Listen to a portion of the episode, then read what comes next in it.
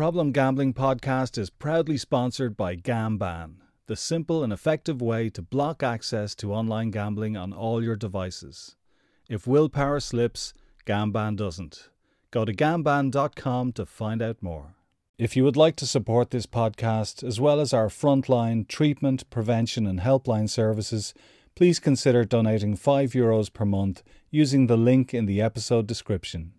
Thank you. So, welcome to episode three of the Problem Gambling podcast. Today, we have our first guest on, and we're delighted to have uh, former professional footballer uh, from the UK, Tony Kelly. Uh, he's played with numerous uh, teams, including Stoke City, Hull City, Cardiff City, Bristol City. Uh, he's even uh, played as a professional footballer in Sweden. And has lived experience of a gambling problem. He's written a book called Red Card. Uh, he has set up an organization called Red Card Consultancy in the UK, which does education around harm prevention for gambling. Uh, and I think you provide therapeutic services as well, but we'll get into all the details of that. Um, welcome aboard, Tony Kelly. How are you, sir? Thanks, guys. Yeah, not too bad yeah, looking forward to today. So yeah, lot, a lot to talk about. As I, as I said before, my story is quite long. So yes. Brilliant. Now we're looking forward to it. How are you coping with the whole COVID situation? I've, I have a brother over in London, and he's kind of giving me some updates. But how are, how's it going for you personally? Uh, well, luckily enough, and fortunately enough, um, it, it's it's fortunate that I've got some, you know, I've got some stuff to do um, with with Red Card and with um, the Gambling Commission and bits and bobs. So I think if I didn't have those things to do, then yeah, it probably would be a bit tough in terms of um, you know finding things to do. So yeah, so it's just one of them things we just have to get used to. I think we'll be like this for a while. So yeah, it's not too bad. You're coping okay. Yeah. Yeah. Yeah. So let's start at the start. Some people, uh, a lot of people will be aware of your story. Some people might not be. Um, you're from Coventry originally. Um, tell us a little bit about growing up in Coventry, and at what point did you realize you were you were good at football, or you were going to head in that direction? Well, yeah, grew up in Coventry, in the Midlands. Um, from the from the age of ten, really, it was my, my dad took me to my first under 10s um, training session, local football club, and uh, it was from that moment onwards that you know I had a passion for wanting to be a footballer uh, like thousands and thousands of young boys. Um, and I think then through the school years, um, I progressively, obviously, got better. Um, yeah, and I just it's just one of those things where you know you, you just hope you get an opportunity. And for us, though, I say us because we're sort of a, a little bit of a footballing family in Coventry. Uh, me and my twin brother, we both left school at 16 and, and went to Bristol City as apprentices. And my older brother, Errington Kelly, uh, he was already a professional footballer. He was um, at Coventry when they were in the first division, and then went on to play for Peterborough and Bristol Rovers. So football was in the family anyway. So it's one of them things. It's just a natural progression that the the, the younger brothers were going to try and follow in their older brothers' footsteps. So yeah, I think at 16 when we got that opportunity at Bristol City, that was the start of um, the journey to trying to become a professional footballer. And okay, you're gonna have to forgive my geography of England because it's terrible. How far from how far from Coventry is Bristol City, and was that a big shock to the system going down there uh, as a teenager at sixteen? Yeah, I think um, I think there's a lot of young players um, today. You know, young young players that go, that go to a football club that might be two, three, four, five hours away, and you have to leave your family and friends uh, so that's I think that's the tough part of it because obviously you've got to you got to fit in and you've got to cope with the fact that you know you're not going to see your family you know uh, on a regular basis and uh, obviously make new friends etc and settle into a new city. So it's probably two and a half hours uh, from Coventry, Bristol. Um, but I think well, the, the good thing for me, luckily enough, was obviously like I said earlier, I've got I have got a twin brother, so there is two of us. So I've got a twin brother, and um, so you know, I had him to bounce off basically. So the two of us, um, we're identical twins, and we're very close to this day. And uh, so yeah, it, it, was it was good for us too because we had each other. So settling in wise, it wasn't it wasn't too hard. Um, but still, you know, not seeing mum and dad, etc., and uh, building new relationships. Um, yeah, that's that's probably the hardest bit. But once, you know, after a couple of months, when you once you settle in, it's not too bad. Um, yeah, and then I suppose being apprentices, you know, being an apprentice at 16 is is not being is not what like it's like it is today. Um, just an example, I, I worked at Tottenham's Tottenham Hotspur's new training ground when it opened in 2012 uh, as a security stroke liaison officer, and uh, the way the scholar well they call them scholars now, but it's, it's the same uh, principle: two year two year scholarship, two year apprenticeship, same thing. Um, but they are, you know, they are literally pampered. Uh, they are literally pampered. You know, their, their, boots are done from anymore. They're not. They're not cleaning terraces like back in our day. Um, so they've got it a lot easier. Um, back in our day, we, we, would do all the laundry, do all the cleaning of the terraces, cleaning the corridors. Basically, you do everything. You know, so it wasn't just about training to become a footballer. There was a lot of hard work involved. It was, it was definitely a nine to five job. You wouldn't get out of the Ashton Gate in our case. Bristol City's ground, you wouldn't get out of Ashton Gate until five o'clock. You know, that, that's the way it was back then. So, yeah, I think they've got it a little bit easier today, the scholars. But um, yeah, it's that it's that two year period, 16 to 18. That's where you've got to make your mark. Um, yeah, unfortunately for me, um, it didn't quite go to plan. Let's say. So, uh, well, tell us a bit more about that. Like, what was going on for you during those two years?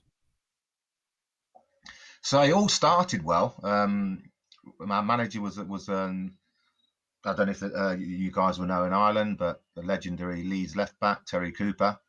So he was our manager, um, and I had um, a really good start to my you know young football career.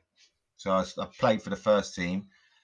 Back in the third division, uh, I became the youngest player to play for Bristol City's first team, which was 16 and 244 days. Uh, so my career started really, really well. Um, I played, I made eight appearances as a 16, 17 year old, which was really something uh, to achieve back then. So it was more or less like nailed on, I suppose you could say, in terms of you know me definitely getting a contract when I turn 18 uh, after after that kind of start. But what it what it was is it's it's one of them things I think um, it goes with you know with, with life as a youngster growing up in terms of maturity. Some people develop quicker than others, um, maturity wise. And I, and I don't think I, I, grew up to be fair. And plus, I took it, um, it went to my head basically uh, in terms of the fact that I was, you know, I was playing in the first team as a, as a young lad. I was um, training with the first team. So I thought in my in my mind, I'm thinking oh, I don't have to try as hard. So I slackened off a little bit. Um, then I was doing things like going out to, to the nightclubs with the senior pros, senior pros being 21, 22. And that didn't go down well because obviously we were living in lodgings um, and the lodgings are connected to the football club. So they they give a report on your behaviour and your attitude, etc. Um, they give a report back to the club because it's not just about what you do on the field; it's what you do off the field. So reports came back that I was, you know, out clubbing until two, three in the morning and all that kind of stuff. So yeah, I think I was um, a little bit wild, a little bit immature, not really thinking about you know um, attitude wise. Uh, yeah, so it was a bit. Although um, it was a bit of a shock because obviously you know I, I did really honestly think that I was going to be uh, get a professional contract, but uh, the more I thought about it afterwards, you know, the things that I was getting up to and slacking in training and like I said, late nights as a 16, 17 year old, um, attitude wise, I, I wasn't quite there. So I remember Terry Cooper said to me, um, when he when he came and released me at 17, 17 and a half, um, that you uh, he said your attitude stinks, but he said you will be you will become a footballer if you continue. But he said you got to sort your attitude out. So I think he saw the ability that I had. So it's just a matter of um, growing up and uh, sorting my head out, basically. So yeah, so I got released from Bristol City and uh, went back to Coventry. Uh, oh yeah, my twin, my twin got released about six months earlier because he unfortunately for him, he um, he didn't develop quite as quickly as me as a, as a footballer. Um, it's just one of them things. He, he just didn't quite develop. Uh, so anyway, I went back to Coventry, tail between my legs. Um, obviously, that's that's the shameful part where you got to face all your, your, friends and family, and particularly my friends who who who thought that you know I was going to be a professional footballer at 18. They were surprised that I was back. Uh, so it's picking up the pieces in Coventry and then deciding what I'm going to do next. And that's when I um, made my next career move. And just briefly before we go on from there, Tony Kelly, um, uh, Tony O'Reilly, I don't know if you've come across this. I've come across this a lot working with people over the years, not just with gambling, but with other addictions as well. That be a lot of men say that would have gone over to the UK to some of the clubs, um, could be Liverpool, United, Man United, uh, Glasgow Celtic, any of the big, some of the bigger clubs. You know, as a trainee or looking to get an apprenticeship, uh, or going over as schoolboys uh, who had this kind of bright promise of a bright future that never kind of panned out for them and never played out. And it's this lingering thing that they carried with them into adulthood, you know, this this kind of shattered dreams or that they didn't fulfill their potential. Tony O'Reilly, I don't know if you've ever come across that working with people. Yeah, I would have worked with um, few people who would have had that experience with League of Ireland and in the UK as well. And I think it's the, I think a lot of it, I don't know whether Tony would agree, I think it's a lot of the expectations that you put on yourself as well. And also um, going into that kind of environment, as you said, you know, you're out partying with the senior players, it can be that you're trying to fit in. You hear a lot of the stories as well around the GAA in Ireland where there's talks of you know trying to fit into the dressing room and trying to um you know you're trying to make your mark in a team so you're trying to um maybe you know trying to get affirmed trying to fit in really um and, and that would be that can cause a lot of problems with someone who's going over i suppose um and leaving home at such a young age um when you're kind of only really developing um you know, in, in, a, in, a, in a mental kind of way, in a kind of mental stability kind of way. And that can be a huge amount of pressure for a young person. And you see the kind of, um, I suppose, especially in the Premier League and League One and the Championship, League Two over in England, you see all these, you know, all these people coming out late and with mental health issues.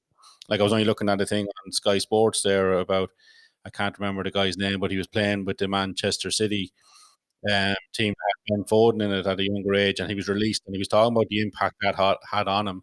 So I suppose it's huge expectations on a young person's shoulders. And I, I know you were describing Tony at sixteen, you know, like and, and maybe a bit of the act out. I'm sure if you if you reflect on it, could be that it was just too much too soon, um, and and that can be that can be a cause to kind of um kind of it can be cause to kind of really be worrying and then and then you can kind of drift into different types of behaviors that can have a kind of a knock-on effect into addiction or into mental health issues.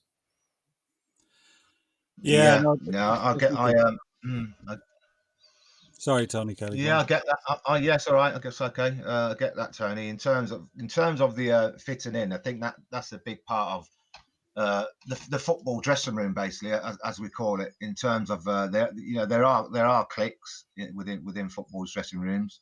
Um, it, it can be a you know, a ferocious place in terms of, you know, people might call it banter, yeah, but you know, sometimes it can get personal, and you and mentally you have to be strong. It's, it's one of it's one of those. I suppose it might be the same in other sports, but particularly in professional football, in that dressing room, mentally you have to be quite strong, and if you're not, uh, then you can become quite isolated, particularly if you if you're really young, and so that that can have a knock-on effect, and you know, it, it can cause you to feel low and have low self-esteem, and then you know, that, uh, as you said, Tony, that that can manifest itself in terms of when you leave football. So, yeah, it's not the easiest environment to um to to break into and to feel 100% confident with yourself.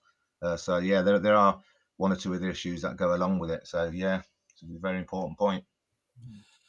So, you're back in Coventry. You're talking about the, that kind of shame or embarrassment that you're feeling about having come back and being let let go by Bristol City you're kind of 17, 17 and a half. Around 18, you went to London and you, you went to non league or you were playing for a non league uh, Dulwich Hamlet. When you got there, but were you working full time on top of that, or what was what what brought you to London? Yeah, I think uh, well when, when I went back to Coventry, um, as I said earlier, in terms of facing the music, uh, Coventry then I don't know what London was like then times, but Coventry, in particular in the Midlands, um, lots of things going on in terms of racism, um, in terms of unemployment. So it wasn't the, the best environment to be around. Uh, and my sister moved to London to train to be a teacher, and she got a flat in Dulwich um, in southeast London. And so she said, "Oh, you know, to me and my twin, why don't we come to London and start start afresh, uh, get out of Coventry, and uh, there's lot, plenty of work in London, which there was in terms mainly in the security industry, because obviously, although we had we had our um, you know we passed our exams and all that, it was a question of just getting into work quickly, and so yeah, we moved to our to Dulwich to live with our sister and um, doing our security roles. Uh, in, I can't remember the company, but it was 12 hour shifts. Um, and then we signed for um, Dulwich Hamlet. Dulwich Hamlet Football Club is a semi-professional football club uh, at a very, very good standard. Uh, we had um, players in our squad at that time, so that would have been 1984 stroke five. Uh, we had Alan Pardew in our team. We had Andy Gray, who went on to Palace and Villa, um, and a couple of others. So we, we had, you know, we had a very, very strong side. And and being in Southeast London, uh, generally speaking, a lot of these clubs like you know, could be Tooting and Mitcham, it could be Crimpley Casuals, it could be Dulwich Hamlet, you know, Greenwich Borough, where Ian Wright was. That area of Southeast London was was predominantly rife with uh, scouts, uh, know, trying to look look and pick up pick up young players. So um, the one thing I will say about my attitude, it, it, it did start to change. Uh, I did start to become focused when I was 18. As I said before about growing up, some people uh, develop mentally quicker than others. And I think I was starting to grow up and realizing that if you want to be a footballer, you've got to work hard. So um, yeah, I was really, really determined at 18, 19 to, to, um, to, you know, get a professional contract because I knew that there was so many players that had turned pro at 19, 20, 21. So I knew it, was, it wasn't too late. So I just um, focused on playing well for Dulwich. Um, and then I, um, unfortunately, my sister moved to North London near Enfield, uh, and I moved with her and joined Enfield uh, Semi-Professional Football Club, and then Enfield to St Albans, which is only 10 minutes away. Um, St Albans City Football Club in Hertfordshire, and that's where I got spotted by uh, Stoke City. So that period of um, two years in non-league football, uh, well, yeah, it was three years in total uh, with with uh, Dulwich Hamlet and Enfield and St Albans.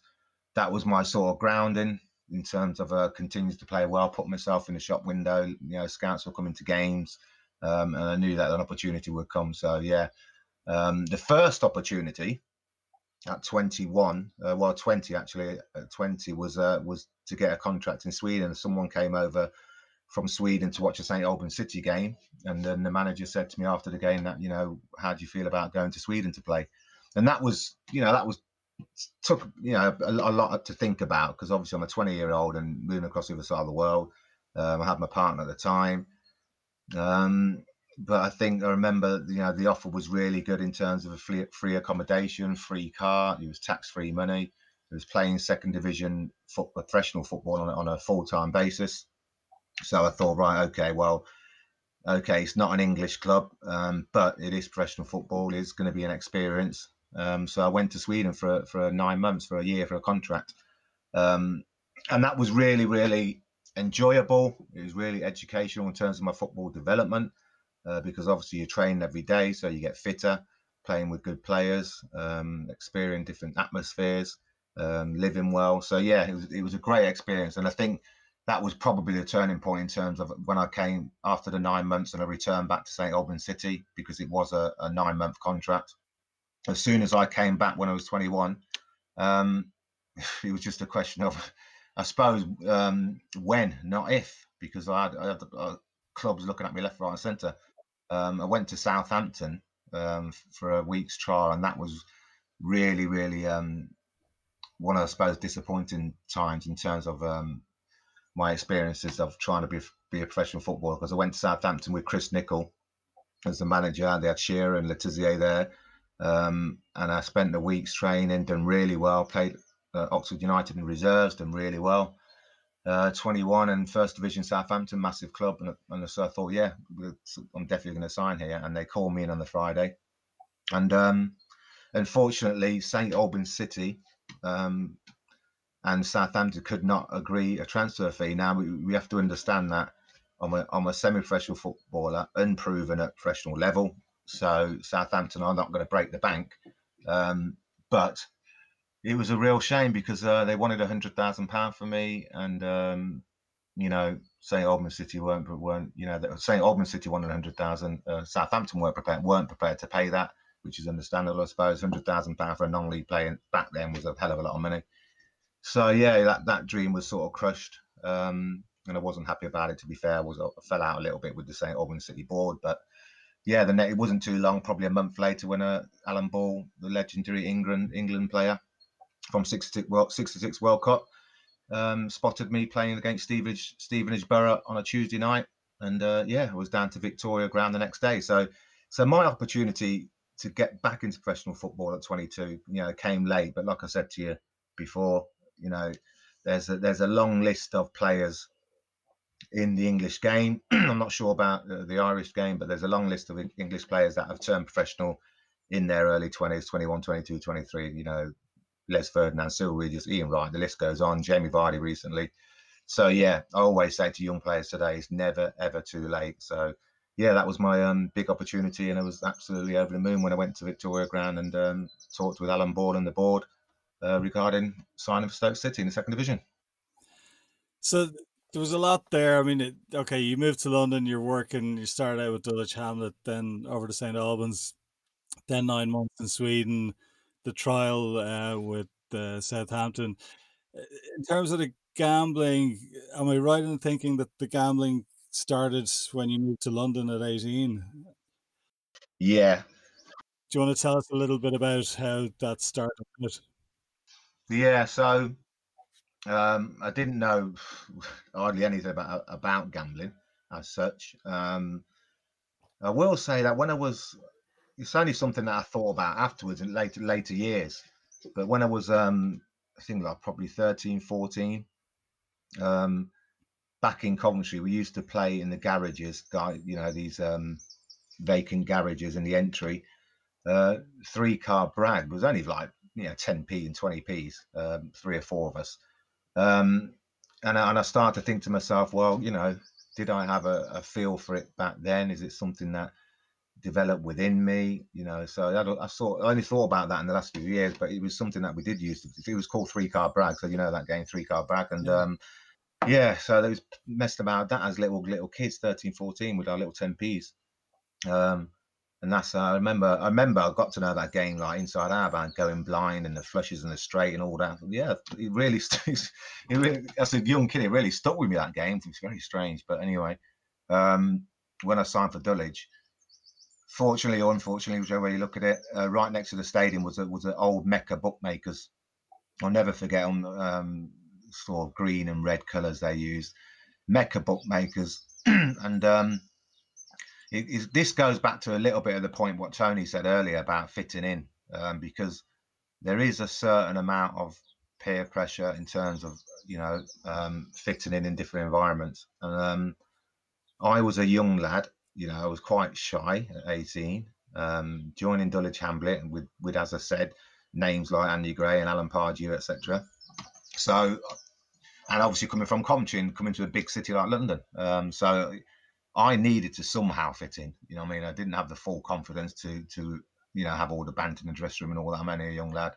Um, so what happened with me is that there was about five players um, that used to play the football coupons uh, in the bookies on a Saturday before the game, pop in and put their football bets on, and um, I joined in with them, and that was um, that was my way of fitting in with with the clique. That was my way of becoming a little bit popular and getting a bit more confidence. Um, plus, to be, to be honest with you, I found it quite interesting um, because the lads were saying, "Oh yeah, you know, 100 quid last week, blah blah," and I thought that's interesting. And I remember it was, um, I think it was five pound my first bet, and I think it was five aways. They had they had this bet on the coupon which is five aways, and um, yeah, so I thought, yeah, there's five aways, and I remember this the um, seven homes.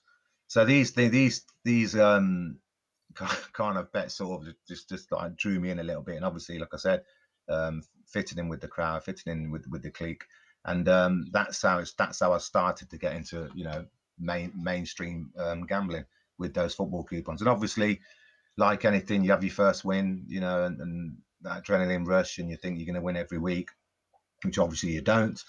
Um, and it's one of them things that it creeps upon you and escalates in it, but you don't really realize it. It's, it's a very strange thing. Um, and that's that's how it started with me. And, and then in terms of the escalation, um, then that would go on in terms of eventually um, after a few losses, etc. Then I would start using some of my obviously my wages from work. Um, yeah, and, and and bit by bit, just you know, you know, week by week, month by month, bit by bit, it would slowly start to you know dominate you and slowly start to take hold um, until it, with me anyway, it, it, I would say um, it started to take hold properly in terms of consuming me and my thoughts uh, when I when I signed for Stoke at 22. I think that was um, by the time I signed for Stoke, four years of um, gambling, although not an addict, um, but it was it was there. It was just ready to be um, opened up basically. And um, when I signed for Stoke, um, yeah, I would say that's when the, the real the real gambling started and how and the, and the impact it had on my life from from that point onwards. And just in terms of the, the trip to Sweden, because my wife's from Sweden, lived there for a few years. There, there's a, there's no such thing as a bookie shop in Sweden, although they do have football pools and stuff like that, and you know, kind of casinos and blackjack in the in the bar and things like that. Did you gamble at all in Sweden, or was that a break from it? Or the the strange thing about uh, Sweden is, um, so obviously I was twenty, and, and, obviously I was I was into the gambling, um, and I remember asking the players about the bookmakers. Um, and I don't recall going into a bookmakers, but I do recall going to the races. And from my recollection, and I'd say I'm 95% right. And from my recollection, recollection, we went. We, the players did take me to the races a few times to have a bet, uh, mm. because obviously I, I, wanted to have a bet. You know, what I mean? it's, still, it's, still, there. Um, and but it was but it was like um, how do you describe it? Chariots. Yeah, yeah. the American version. yeah, it, it was really back. Yeah. Yeah, it was an eye opener. That was. Uh, I just said to my mate, "What the hell is this?" And they said, "This is horse racing." so I remember having a few little bets with that, but that was just crazy. But yeah, I would. I would. I got to the point where yeah, I would do anything to have any kind of bet. Yeah, because it's it's instilled in me now. You know, as I said, it's starting to escalate. So yeah, so that was my experience of of um, betting on the horses in Sweden. Yeah. Mm. But do you think that your betting decreased during that time? Obviously, you were trying to get a bet on. Like, uh, did it? Mm. Did it? yeah, I think it decreased. I, I, think I think it only decreased, but, but only because um, yeah, the limitations and, and, yeah. and the accessibility of a bet. After, but you know, obviously, it was still um, inside me in terms of you know a burning desire to continue to gamble. Yeah. So um, yeah, it was only it was only because of the situation. Yeah. So you're when you're back in the UK, then you're sign Alan Ball signs you for Stoke City, uh, and that's when you think that's kind of four years into your gambling. That's when you think it was really starting to take over at that point. Yeah, I think um, people say today about um, how much money you earn, etc. Uh, whether it's you know footballers or bank managers or sports people in general about the amount of finance you earn. But to me, and I've thought I've sort of learned this along the way, is it's irrelevant how much money you earn. Um, so anybody, as, as, you guys will know, get, can get um, addicted to gambling, whether you're on you know universal credit or whether you're a student or whether you're a footballer. So the only thing with the with the with the career that I had was, um, I suppose, I would take bigger risks. I suppose the, the, the, losses were bigger because the outlays were bigger. And so when I got into a position as, as, as we call in industry, chasing your losses, when I got to that that kind of situation where I'm chasing losses, I've got bills to pay, I've got bills racking up, um, getting into a bit of debt, then um, yeah, you do end up chasing your losses and you do sort of try and get you know your money back in one go by placing a big bet and then that goes down and then before you know it you're you're double the amount of debt you was in. So yeah, it's very, very um it's very it's very difficult to try and control it. Yeah, that's that's that's that's the thing because it, once it starts to control you, you're basically fucked. Basically, you know, once once it's got you, once it's controlled you, once it's consumed you, and it takes over your decision making, your thought process, your behaviors, then you're in trouble. You're in trouble. And I and I got to the point. For for example, um, sign of Stoke second division. Um, I remember a lot, a lot of the occasions where I've lost the money would be on um, our I, I laugh about it now because I just think about it now. It was absolutely crazy. But um, was our coach trips away away games, playing miles away, three or four hours away somewhere, sometimes overnight stays. Um, and so we'd have lot, you know, what we call the uh, the old card school on the on the coach. And every and every back then in the nineties, every near every club I'd say I'd, I would literally say near enough every football club in the '92 football league clubs would have you know a card school group, you know five, six, seven, eight players uh, get together on these long journeys, back of the coach, um, yeah, and uh, play three card brag, and you know, and I got heavily involved with that. Um, lost lots of money, and then when with that, I think the the sad thing about that is that when I look back now and I think of situations where I've lost money or, or my teammates lost the X amount of money, is that you know we're we're the damage is is deeper than deeper than what we actually think at the time because you know you you're you're going to come off a coach um, and arrive at, at, a stadium having lost a couple of grand. How the hell are you supposed to play football in front of you know ten thousand people or whatever? You know, it's I don't when I when I look back at that, I think how, how we done it. You know, obviously it did have an impact on my form and my career. Hence why my form was always sporadic, and hence why um, I moved to four or five different clubs, and um, you know I didn't really uh, establish. My, well, I did a yeah I played with quite sixty odd games for Stoke. I played fifty odd games for Bury, fifty odd games for Leyton Orient. Yeah, but my career could have went in a different direction um, if obviously the, the, the, gambling didn't take hold. So yeah, the card schools were, you know, horrible times in terms of what players players lost. Uh, give writing out IOUs, which is like a ticket. If you haven't got the cash, then you'd write an IOU out to your mate, give you next week or whatever. Um, and and even the more alarming thing about about these card schools with in, in the football game in the football world was the fact that the the managers and the chairmen and the directors used to join in, and that that's that's a very scary thought if you was to think about that happening today. You know, bloody hell, everyone would go mental. But yeah, you know, people like Alan Ball or Lou or whatever it is, you know, they join in, have a few hands, you know. So we talk about how gambling was, or su- supposedly is normalized today, but it was, but it's always been normalized. But back then, it was, you know, no one batted an eyelid, no one talked about it, no one mentioned it, no one saw it as a problem. It wasn't saw saw as a, as a serious addiction, or anything like that. So, you know, with with when you got chairmen and directors joining in card schools, then that just says it all. To them, it's no big deal. So yeah, um, lots lots of little issues that that, that came uh, came up during uh, the football career in terms of, of, of the gambling addiction. Yeah. Oh yeah, and, uh, and, again, sorry, just to move on a little bit. The uh, the other the other big thing for me in terms of big losses, and in terms of um, how the gambling addiction gripped me was, uh, and this is where my big losses were, because as you know, um, there was no apps then. There was no online gambling. There was no advertising, promotion, etc. So I um I got heavily um, addicted to the casinos.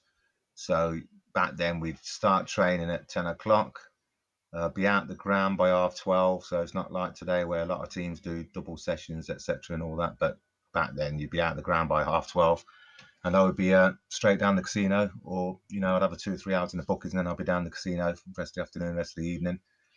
Um, so I would, I, you know, I had some big losses uh, throughout those, you know, eight nine years as a pro in the casinos. Yeah, the casinos is probably what did the most damage. Yeah, so there's, there's lots of different times uh, where it's impacted on me, and lots of different um, ways that I was gambling. So yeah, turn my phone off. Yeah, so um, as I said, you know, there's different at those times. There's different um, different impacts and different ways. So whether it was financial, whether it was mentally, um, and obviously whether it was to do with my form, which you know it played it played a massive role. My my actual form in terms of my my um, football appearances. So yeah, the impact was uh, was absolutely huge, absolutely huge. Yeah, and you make a really interesting point there that I hadn't really thought about before. I mean, I've heard stories about the the card schools on the buses, you know, going to away games and stuff like that. That that kind of comes up fairly regularly. But then you think about the fact okay, you've lost a grand or two grand or whatever amount of money, a, a, an important amount of money to you, whatever you're earning, and your head is head is wrecked, as you'd say. Yeah, yeah. and then you're expected to go out and perform in those circumstances, and you have the manager and the chairman of the club kind of facilitating that and enabling it and getting involved and allowing it to happen. And you know, surely they would have some awareness that okay, Tony's just lost a ton of money there, and then he goes out and he has a bad performance, like that they wouldn't put two and two together. And so, no, no, which which is which is crazy, yeah. And I I, I talk about um, people in a position of authority, you know, having having a role to play today, and in terms of um, which which is why I'm so big on awareness, um, because back then, whether it was Lou Macari or Alan Ball or Pat Holland, whoever it was, um, they were tearing their hair out about me in terms of um, one week I was brilliant, the next week I was on another planet, so they couldn't quite work out what was wrong with me. But like you just said, it with a bit more awareness and a bit more thought, they could have took me into the office and said, "Is anything bothering you, Tony? You know, have you got any problems, any personal problems?" I said they could have asked me the question basically. Um, there's no guarantee that I would have opened up, but but I just might have. I just might have. So um, I think it's really important that you know, as I said, people in position authority, managers, teachers, employers, etc. They they need to um, basically monitor their staff um, more closely in, in, terms of you know what they might be going through uh, in terms of addiction or mental health. Just you know, it doesn't take two seconds just to ask a question, and that and that person might just open up. They might do. So, yeah, it's very alarming in terms of yeah, like you said, um, they they couldn't put uh, one and one together and make two. They made three. Yeah, and I suppose culture. Sorry, Tony. Sorry, Barry. Uh, uh, just come in on that quickly. That I remember when my kind of story broke, and then you know there was the book of evidence for the court case, and know back through the interviews for all the staff that used to work in the in the post office, and they were saying a lot of them were saying that. we knew there was something wrong or we we couldn't quite figure out, but it was never a thought that it could be gambling. And I suppose like that you're looking at probably that's about nine, ten years ago. So again, like in, in those days, if, if that was happening nowadays and people were aware of it, it might be a little bit different. But back then, as you were saying, it wasn't an issue. It wasn't a problem. Yeah. I, suppose like just just to go on, like I, I would imagine like uh, and you, you alluded to it there that it must have had a huge impact on your um on your playing on because even to a smaller level when I was playing with Hanover Harps in the in the over thirty five or it wasn't over thirty fives at that stage, it would have been well, it would have been yeah, it would have been near the end of my kind of um, would have been playing second division in Carlow, and I remember because I was so worried about bets that I had on, I was nearly checking results at half time. I was, and then I was so worried because I started at that stage in the later part of my playing football. I had been I had been stealing the money, so I was kind of pulling out tackles because of I was thinking if, if I actually get injured, I I can't go into work to cover this up. So, so to a lesser extent, it kind of it, it, does have an impact. It had a huge impact on me on the one kind of that I had, which was playing sport on a Sunday. So I can imagine if it's on a professional level, how how much of an impact trying to go out there and perform at an elite um, level that you can't even think straight or you can't concentrate or it's all back your mind about oh, to pay this person or how am I going to hide this from family and stuff like that. So um, I think that's a huge element of it. And I think if it was if it was that to happen in today's world, then there's so much um, kind of more about mental health issues. Um, I think it, I think you might have had a different experience of it. Yeah, definitely. Yeah, and I think the the impact on um, not not just me as a footballer or in terms of my mental health. Um, you know, obviously, go, you know, going to um, a match on a Saturday afternoon. Um, all I'll be thinking about is whether my accumulator is going to come in today. You know, that that's the kind of mentality I had when it when it came to um, you know, at the height of my addiction. Uh, that was at the forefront of my mind in, in terms of not focused on the actual, you know, my actual profession and the actual match uh, at hand. So it was always at the back of my mind about, is you know, all my football results coming in, on my accumulators, horse racing coming in, that kind of thing. So mentally, it just messes with your head. And in terms of impact, um, is I think this goes not not just for footballers, but just in everyday life. Because um, as you guys know, you know, thousands and thousands, well, millions of people gamble gamble now, and we've got um, we've got people that are you know struggling. Whether it's a university, or you hear about you know students dropping out and blowing their student grant loans. You've got people, em- employees struggling at work and taking time off work. Same with, with school children going truant. So the whole impact is sort of across the board in terms of how it affects people in different ways. Uh, so we really have to look at, um, yeah, as I said, that word impact is massive in terms of how it impacts on um, different indiv- individuals at different um, areas of their life and different professions. Yeah. And I suppose just going back to what you were saying about, you know, in the area club that it was, you found that you may be out partying to fit in or to, with the senior players, and then would you would you think that maybe gambling because of a different culture in the new club where alcohol mightn't have been as much um, as a kind of a, an outlet or um, you know a way of kind of winding down as maybe in the probably a lower league club than you know when you went to when you stepped up and then gambling as you said was the way maybe that you felt that you could fit in as well. So do you think that the need to fit in drove certain behaviors and then very much like that would, would you kind of recognize that that's where maybe the gambling came from that need to fit in? And again it develops over time as you said you have all the elements of chasing and the kind of losing money all like all the, the, the other aspects of it. Would you feel that maybe it was the, the fitting in aspect drove the addiction yeah, but and, and but I do think it's different for different people. Mm, um, yeah. but I think for me, it, it, seemed to be an element of that because even when I um left the non-league circuit and, and signed for Stoke City, uh, again, I'm, I'm, going into a, a, brand new environment. You know, you got players like Noel Blake and Vince Hilaire, Mickey Thomas, and you know all the all these you know ex First Division players. And so, you know, I'm coming from some St Albans City, and they're thinking, who the hell are they? You know what I mean? So uh, I've I've got to somehow fit in with these superstars. So again, you know, it, it, continued that that element of fitting in, that element of peer pressure, that element of trying to fit in with the crowd. So as I said, at Stoke, we had five or six players that were that were regulars. Um, you know, at the local book, bookies around the corner, whether it's just before a match or whether it's the the card school. So yeah, I, I got them with that that little group, obviously for for um, confidential reasons. I can't mention any names, but um, I got I got into uh, some um, yeah some card schools with with certain players at, at Stoke then. So yeah, for me personally, it, it was a, a, sort of way of trying to fit in. Um, yeah, but for others it might be different. Like you know, I'm sure you guys know. For others, it can be lots of different things in terms of trauma, in terms of you know, it could be childhood stuff, all kinds of different reasons. Yeah. Yeah. Yep. And mm-hmm. Tony uh, Kelly, I mean, in terms of okay, you had your time at Stoke, Bury, like mm. Orient, going through the different teams. Uh, mm. Like, uh, what was rock bottom for you? Like, at what point did you go, I need to do something here about my gambling? Do you want to tell us a bit about that? Mm. Yeah. Um, I get, I get asked that a lot in terms of rock bottom. Obviously, you have your, you have your, you know, your really, really bad nights where you might lose, you know, three or four grand the weather in, in, in, the casino.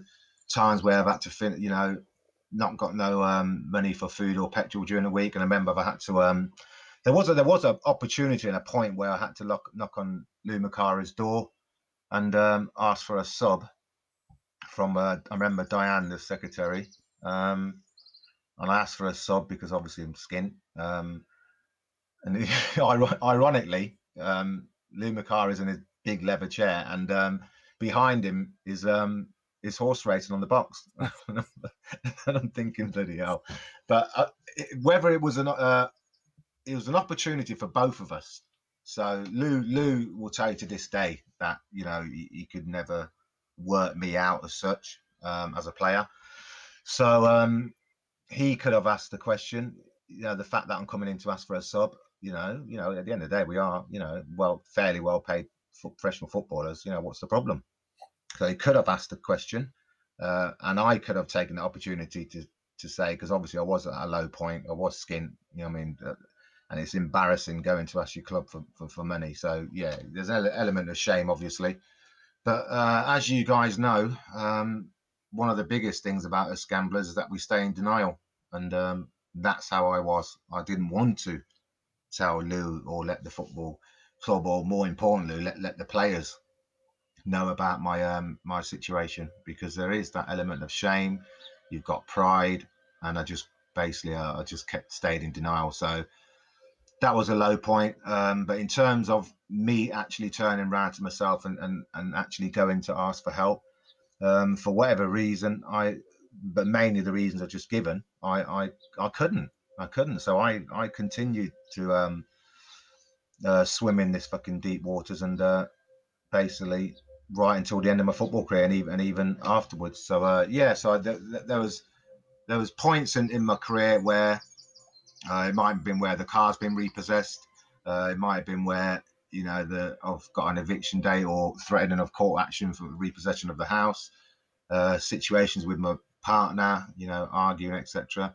So all lots of different issues that that that happened as as a direct result of the gambling addiction, which which we can talk about later in terms of how it affects you know the whole family and etc. But um, I just I just you know I just stayed in denial, mate. You know, I mean, I just couldn't I couldn't get get to tell um, everybody and anybody, particularly family and, and, and, my employers, and and and uh, you know hold my hand up and acknowledge and say, right, okay, I need help. I've got a problem. This is serious. Um, how, how can we address it? So I, yeah, and I think there's thousands of people like that. You know, I know we'll talk about later, but in terms of um, people getting to that other extreme where there is no hope, um, suicide, etc. So yeah, so it's, it's took me in some dark places without a shadow of a doubt.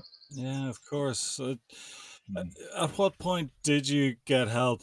At what point did you kind of run out of road and mm. realize, look, there's no other options here. I have to stop gambling. I have to get help. Yeah, I think my obviously way too late, but um, finished football, lost five years to the game.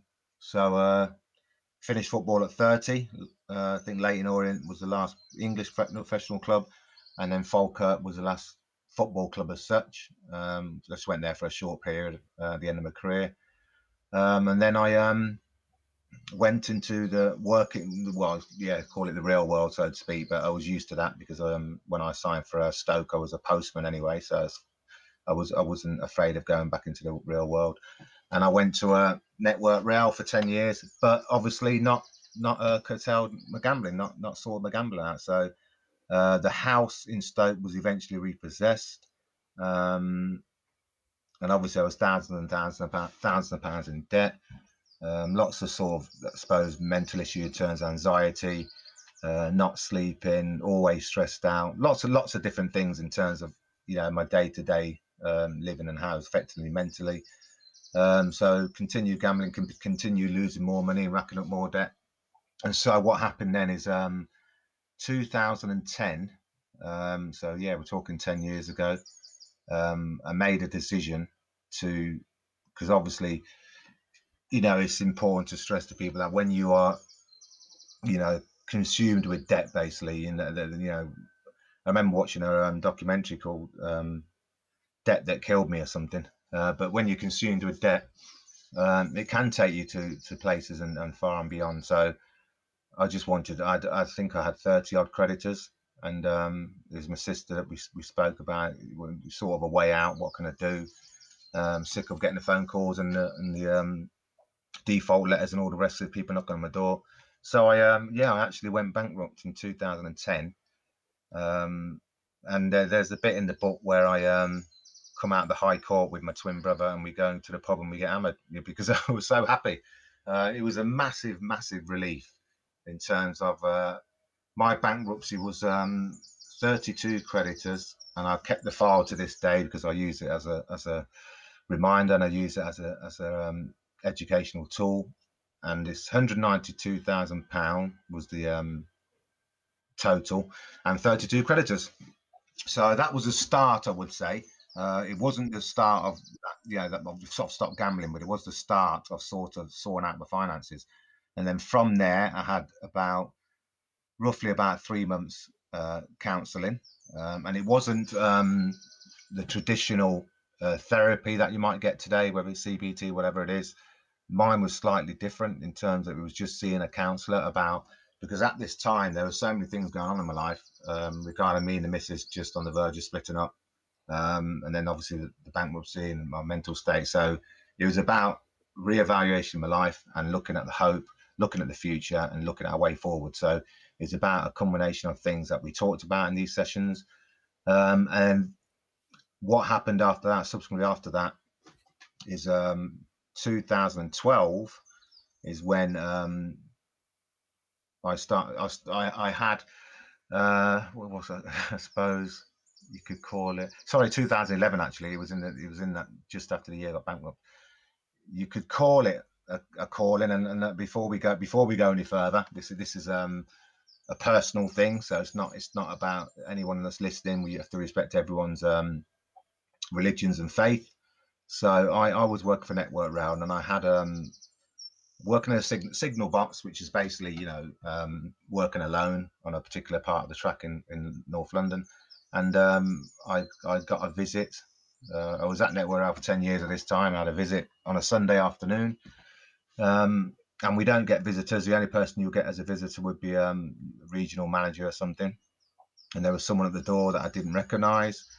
Um, I asked who he was. He said he was the local uh, Network Rail chaplain.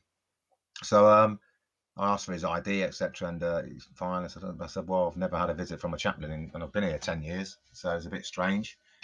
But uh, anyway, came in. Um, he had, a, I remember, he had a brand spanking new Bible with him, um, and we sat down and we talked. And uh, the, one one of the things that he uh, he started to write out was, um, which, which, obviously now I know was a um, salvation prayer. So I wrote this prayer out, and uh, signed it and we both read it, etc. And we talked about where I'm at, where I've been, um, about the future because it's the same time as the bankruptcy, bankruptcy just going through. Um, yeah, and it was a real good two-hour chat. It was a Sunday afternoon. I didn't have no trains due, uh, quiet day, and yeah, it was interesting because I've always obviously had my faith, but I lost my faith and and I lost, you know, um, worshiping or practicing or anything like that. I just, you know, became uh, consumed with all the gambling, all the football world, etc. So it wasn't a case of that when he left that all of a sudden everything's going to be rosy. It wasn't a case of that all of a sudden I'm going to be at church every week. No, it wasn't like that. It was a very, very, very, very slow, gradual thing, and um, within a, within a, of a year, eighteen months, um, I found myself, uh, you know, writing uh, my whole story, putting pen to paper, um, and that was um, with A4 paper and a biro. So no computers, no ghostwriter, no nothing. I just sat one night and started, and I said I'll, I'll take it from when I'm nine years old. And um, I always say to myself that because if you would have asked me at that time, um, you're going to write a book, I would have laughed at you. But I um, spent 18 months, uh, night after night after night, writing away with this and this A4 stack of A4 paper manuscript was finished in 18 months. And yeah, and I put that down to um, God put me on a new journey uh, and a new start in life, um, getting my story out and raising awareness, and obviously, you know, warts and all, and getting getting everything off my chest and letting family and friends know the extent of my addiction. Um, and it was very therapeutic, and if I felt absolutely, you know, blessed in terms of when I was writing, I couldn't stop writing. Um, and then before you know it, you know, 2013 stroke 14, well, 2014 actually, um, this book was um, finished and, and got published. So that was the start where I started to realize, right, you know, you've, you've now wrote a book. Now everybody knows you've done all the media stuff. You can talk about it um, openly. Um, don't feel any pressure. Don't feel any hurt anymore. Uh, don't have any regrets. You know, so I can I can do this and continue to do this and this this will be it's like it's like a as I said before, it's like a calling and a, and a new journey for me. Um, and obviously, my local church became one of our sponsors, um, and yeah, good friends with Father Father Taman, who's a local pastor. So my Christian faith has has become a, a become a part of my of my new journey. So it was just that was the more or less um, the start of the real recovery. Um, so the book came out 2014 stroke 15 and that was a red card. If, just in case you got your cameras up, there you go, people. Yeah. cool. And uh, yeah, but um, yeah, it was, it, I, was proud of the fact that when I finished that book, and, and it does tell the story of me growing up as a football in Coventry, and it does go into deep into the addiction, and obviously funny stories during the professional football world. Uh, so yeah, it's quite a good read, if I might say so. And but that was just the start, really, and. Uh, my family used to, you know, obviously they're proud of when the book came out, when I done all the normal stuff, BBC Breakfast and all the rest of it. And then we decided, we said, oh, what more can I do? So um, this, I think, again, this is another another part where I can only I can only I can only say to myself, well, you know, this is this is um, as I said, respect everyone's um, religions and faith, but this is God's work, as far as I'm concerned. In terms of, I don't come from a business background, so setting up an organisation is something completely um, alien to me. But somehow, um, yeah, we uh, people came into my life. I wanted to help. You know, we've got Red Card Gambling Support Project Incorporated. Um, and just to let you know, there's our red card brochure, and we are all about education, awareness, and prevention. Uh, so that was um, born in 2015. Um, and as I said, I, I, had a lot of help with people coming together, wanting to be on board. Um, and I've done a few talks initially to start with. And I think um, actually setting up setting up the organisation, yeah, you know, t- takes a bit of time and lots of different things, and incorporating organisation, getting governance, getting directors, all the rest of it. But um, I managed to do that fine, and uh, yeah, we've been going about three years actively now. So the one thing I remember, I had my first 2017. I had a friend in Coventry who asked me to come for um, to a gala dinner evening, business gala dinner evening. There were there were a speaker down, and um, she asked me if I could do just you know 15 minutes on my story and on the book. Then you know, take into account the book wasn't out that long, and um, at first, obviously, you know, to be honest with you, at first I shit myself. You know, I mean, that, that's that's the that's the truth. That's truth of the matter. Um, but I thought, you know what? Yeah, why not? And I think after that talk in Coventry at the gala dinner, I think I think it was the feedback and the fact that it seemed to resonate with a lot of people. Um, people coming up to me afterwards talking to me about their husband and talking about their brother. Um, and as you know, everywhere you go in, in, in, the UK now, you talk to somebody, there's all they, will always know somebody, whether it's a friend or family or employee or whatever. That, that's that's gambling. So, yeah, that that's something that that I thought, right, okay, it's, it's obvious that it's out there big time. It's obvious that a lot of people are suffering, and um, the more I can share my story, the, the better. Uh, so yeah, so that was the recovery uh, Red Card Gambling Support Project, which is, as I said before, where I run the organisation with a good little small team, and we do education and awareness workshops and talks. Various organisations. It could be we've done rehab centres, we've done schools and colleges, various organisations. So um, it doesn't really, you know, matter where we go because at the end of the day, there's lots of different sectors uh, where where there's uh, employees or staff are struggling with gambling. So we just want to get as much education awareness out there, and um, so that, that's what that's what I do today, and that's um, a continue on the recovery journey, um, because as as you all know, you know there's the danger of relapse, uh, you can drop back into it any time, so you have to be careful. So yeah, so that's where I'm at um, today. Okay, I mean, you touched on your faith there, and that is an important aspect of, of recovery for a lot of people. It could be religious faith, it could be uh, some a different concept of spirituality. That's very important mm. for a lot of people in their recovery.